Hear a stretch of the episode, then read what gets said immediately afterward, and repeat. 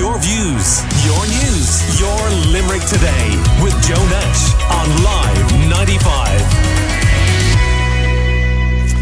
You might remember me talking about an article in the Irish Examiner on the show yesterday about a landlord offering a room in Limerick to rent, but it came with a pretty appalling catch. Well, Anne Murphy is a, a journalist who's been writing on this for the Irish Examiner, and she's on the line now. Uh, good morning, Anne. Good morning. How are you? I remember talking to you about this in the past, and unfortunately, uh, it has arisen again in Limerick. Uh, tell us about uh, this case.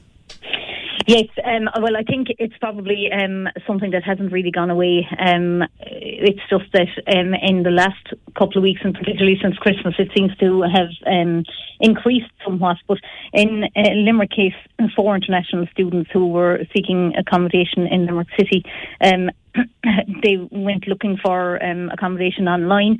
Um, they were um, all approached by a, a, man who offered them a room. Um, it was a private room on the outskirts of Limerick City, and they initially thought that it was, you know, a, a normal house share or a normal um, landlord-tenant uh, situation.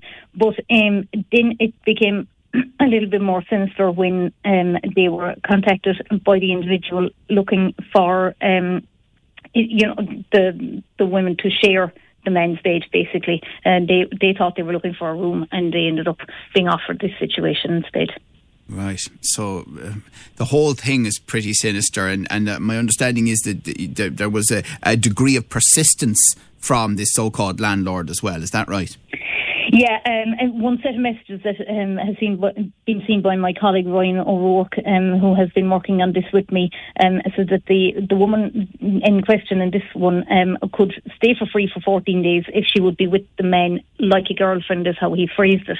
Um, and then there was another woman um, that said she was going to bring a friend with her to help her to translate because these women were foreign nationals.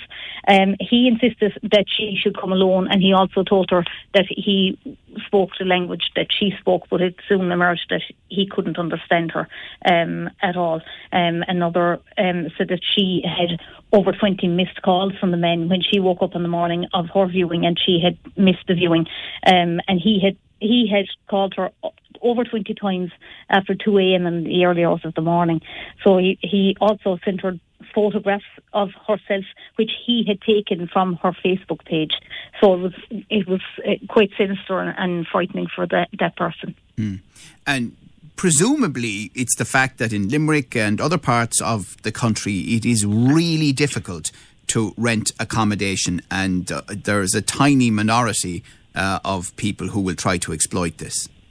Yes, um, the, the, the rents are rocketing at the moment, as we all know, and it's there's um, it's very difficult for people to get rental properties, especially in Dublin, where there is um, an increasing um, pressure on the properties that are available there.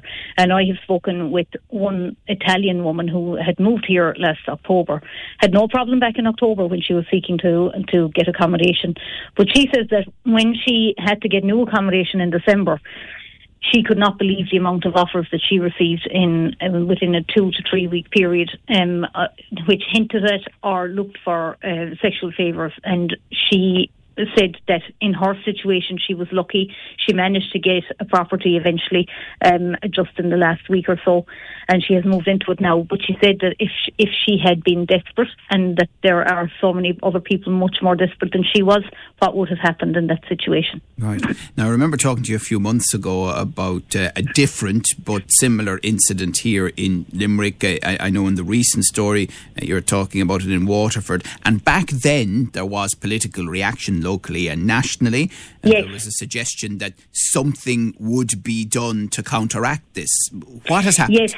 So back in December, when we covered it first in the Examiner, the Housing Minister Darragh O'Brien um, asked people who had been, um, you know, uh, propositioned in such a manner to come forward and report the issue to the guards.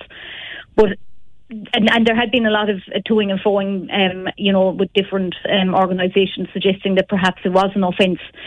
But the um, Housing Minister and the Justice Minister, Helen McEntee, are now considering advice from the Attorney General, Paul Gallagher, because it has emerged in the Dáil last Thursday um, by from Minister McEntee that it is not actually an offence in Ireland at the moment to um, offer sex rent arrangements or to advertise them online.